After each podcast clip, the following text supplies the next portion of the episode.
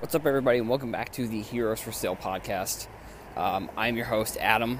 We are not in the Brita Water, Brita Water Filter Studios today. We are uh, on our way to work, actually. So we are recording uh, in the, the the wilderness, I guess. I don't know the great the great outdoors.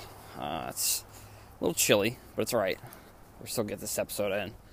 Um, so today, I want to go over basically like something that I think is is interesting. Uh, whenever I post uh, stuff about like prospect cards or like even like expensive rookie cards.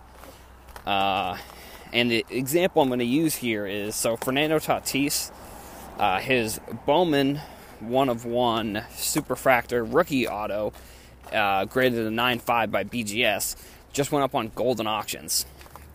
And there's always usually seems to be a few comments where people will say, "Oh, I would rather buy like a Jordan rookie card, um, or like a, the Jordan Fleer, or like a LeBron." And I mean, I I definitely agree with that. Um, and today I kind of want to elaborate on maybe some pros and cons of each. I guess if you're looking at it. Um, so if you're listening to this on Tuesday, uh, Tuesday the 20th, I believe, of January, there was a couple auctions that ended that were uh, some Jordan Fleer rookie cards, and I'm going to go over those prices really quickly, and then kind of start to compare the Jordan card maybe to a prospect card. I think. Uh, I mean, if you're buying a Jordan card, it's like buying, and I know people hate hate when I do this, or people, well, maybe not when I do this, but when anybody does it, people hate comparing cards to stocks because of their specific reasons why people don't like to compare them. But like, I don't know. I'm gonna I'm gonna do it. So, buying a Jordan rookie card is almost like buying like Amazon stock because it's like Amazon is the biggest biggest company in the world, essentially. Jordan, probably the most iconic athlete of all time. I would say, I, I don't think that's really going out on the limb and saying that. I mean, you could, I'm sure there's Babe Ruth, I don't know. There's people you could say are maybe more iconic than Jordan, but I would say he's probably, in my opinion, the most iconic athlete of all time. And so his rookie cards are, they're going to hold, like, there's nothing Jordan, and also Jordan owns, like, the biggest brand. So like the fact he owns the biggest brand, the fact that he's probably the most famous player, I think those two things, uh, those two things definitely affect his card prices in a positive, uh, positive way. I would say. I mean, you look at long-term value of a sports card. The Jordan card is probably going to hold. I'd say it probably holds the most value over time of any card. Um, so here are the prices. So, sorry, let me open up eBay again. So we'll start from the bottom because uh, there was a 7, 8, 9, and a 10 that all sold. So the PSA 7 sold for uh, $1,900. The PSA 8 sold for $2,900. The PSA 9 sold for $6,800.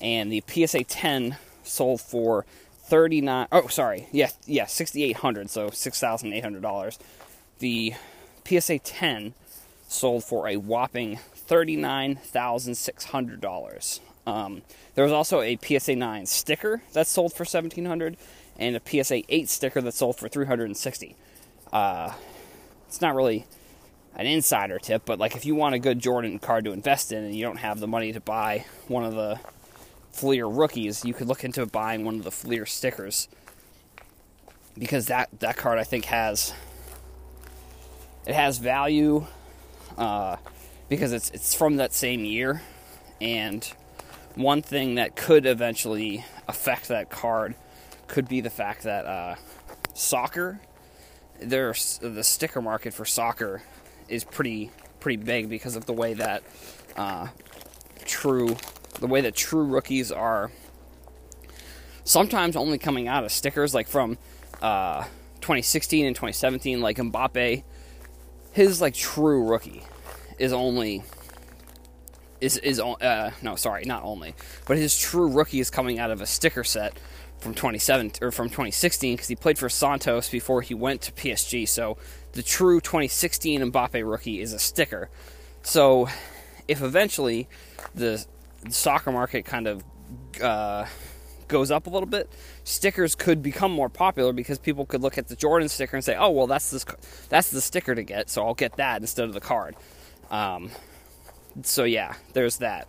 Um, another Jordan actually ended, I think, on the 21st. It looks like, or the 20th. Uh, that one sold for 38k. So, two PSA 10 Jordans sold in the past like week or so, which is, I mean, that's pretty good for that card. I mean, the thing is, like with that Fleer Jordan, there are a lot of them graded, um, and I'd say I'd go out on a limb and say that 95% of the people that potentially are buying a Jordan are going to get it graded, or if they if they're opening up a pack, which I know uh, Gary Vee did at the National, he opened up some 86 Fleer packs.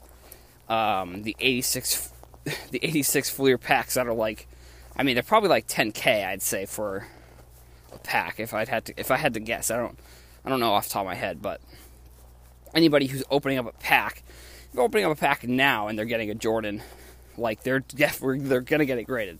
I would be surprised if there were if it, if it were me, I would not be buying a raw Jordan card just because it's such an expensive card that it feels like a type of card that like a counterfeiter or like a fraudster would would be willing to take the risk on to try and fake because of like the 86 year, that it was the cards were pretty flimsy.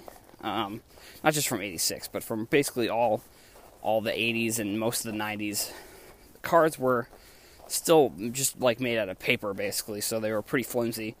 So that kind of gets into production quality has gotten a lot better essentially. And so it's harder to it's harder to forge, I guess, a modern day card because of the material and paper and stuff that they're using, especially with the Chrome cards, because um, you know PSA should PSA and BGS should know should know what a fake looks like. You know, I don't know. We don't know for a fact if they have or if they do, but they should know, especially for these modern cards. But for example, if you if you're buying the uh, Superfractor, so like I said, I made a post the other day about a Fernando Tatis Superfractor.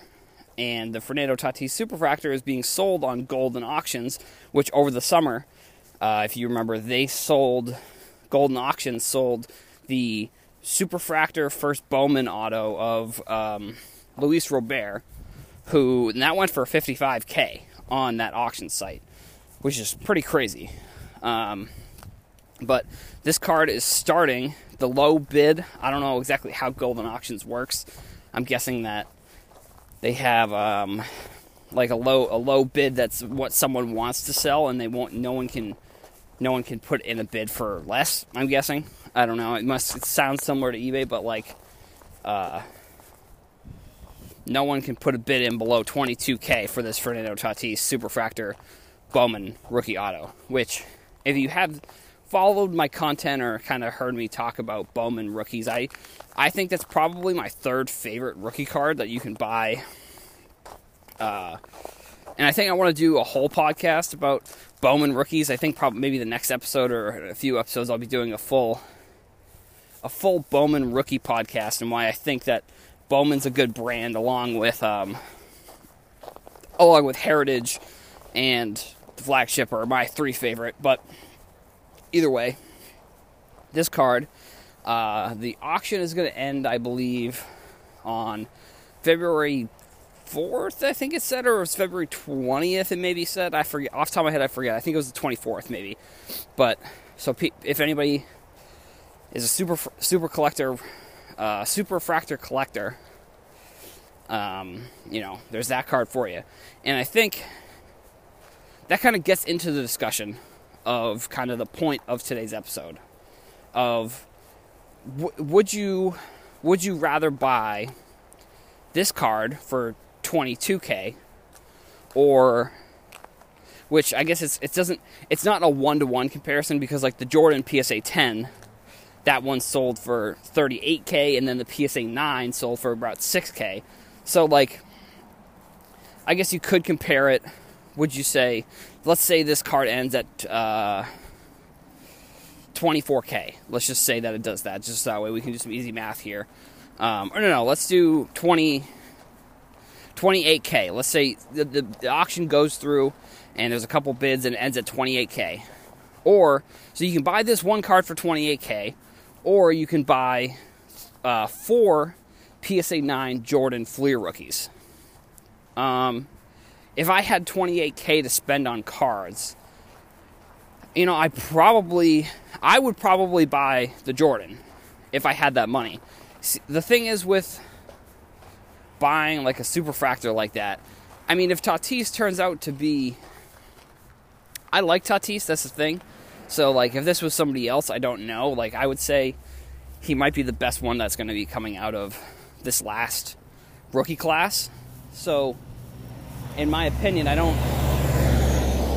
I no, it's not that I don't. I do. I do like Tatis, and I think that that Bowman rookie is actually going to be I think I like I like Tatis in the way that I think I think he's going to be pretty good going forward. Like, is he going to um, be like the top? Sorry for the noise. Is he going to be like the top player, top shortstop in the league at one day? Like, I think he has the potential to be, and I think that could be one reason why you're seeing the that price be what it is because a lot of these prospect cards and rookie cards of younger prospects they're basically being sold on their potential. Um, and they're already so high like like there was an Adley Rutschman. The Adley Rutschman one of one superfractor also sold I think it was 26k so like Adley Rutschman he hasn't even played in the majors yet. Just got drafted this year so his is so that's even a case of like, would you who would you say would be a better card? Would you say Fernando Tatis? Uh, granted, the Adley Rutschman is like the one of one superfractor first Bowman, so like technically is a better card than the just the Bowman RC.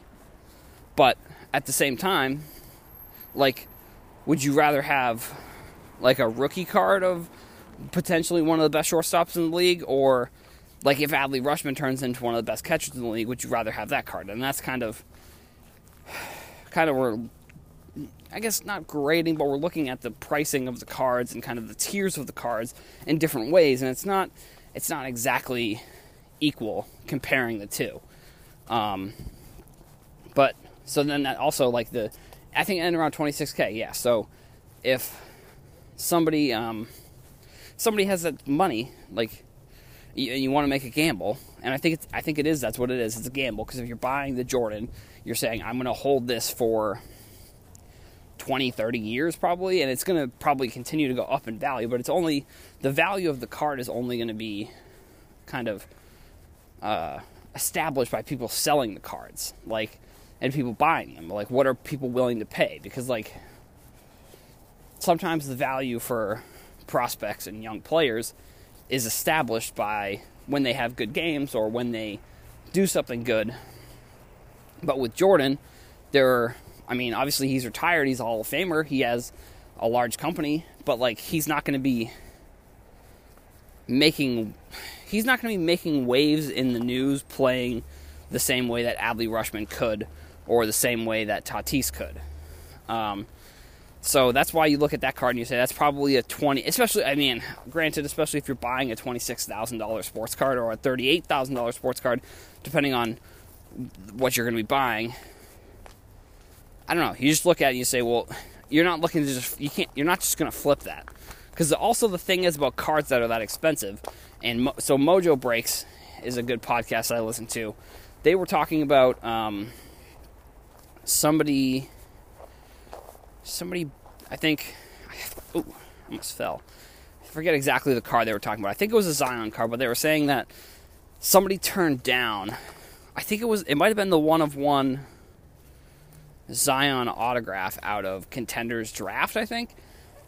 And someone turned down like 150k or something like that. I forget the exact number, but it's it, the thing is like you have to find the, the the thing about selling cards like that or that high, you have to find someone who's willing to pay. Like just because a previous card sold, I would say because a previous card sold, that might even be worse for the value of a car not value but like the worst for the potential of a sale because you're taking a person who's you're taking one person who's willing to buy out of the out of the market so like the per, a person who's willing to buy an 80 or a $38,000 Jordan if they're buying the $38,000 Jordan you know there's a chance they could want to buy another one but I'd say or like Zion if if someone's spending 100k on a Zion card that's one less person who's then going to be willing to spend 100k on a Zion, if that makes sense. Like, if if you're just looking at value versus how many people are willing to pay for something, like you look at maybe the Zion rookie cards, you're finding a lot more people that maybe have 60 or 70 dollars to buy a buy a six or sorry 60 or 70 dollars you have more people that are willing to buy a rookie card of zion for that than they are maybe like the the one of one, which, like I said, sold for the so the one of one, one of one Prism Zion sold for 55k. So, which I thought that was super undervalued. If I'm going to be completely honest, like it sounds crazy. I know 55k, that's a lot of money, but like talking value here, I thought that was undervalued. Um, so, I mean that's kind of all I have. You kind of want to compare comparing, and maybe it even goes into a larger discussion. Maybe I'll do another episode about this in the future if I see another card that's a prospect card like that sell. But I just think it was a it was a good uh, good combination of the Jordan card selling and also Fernando Tatis being put up on auction that I think I made put together the put together the podcast. Um, yeah, I mean, just look at look at the values. I mean, it's kind of it's crazy to think like in my personal opinion would I rather make the safe play or the riskier play, which the riskier play is buying the Tatis or buying the Adley Rutschman, because, I mean, what happens if they get an injury or they just don't pan out? You know, that's that 22 or 26,000 could turn into four or five. Like, but the Jordan, I feel like the Jordans, there's no chance of that card going from. Um, there's no chance of that one going from like 38 to like 4 or 5k.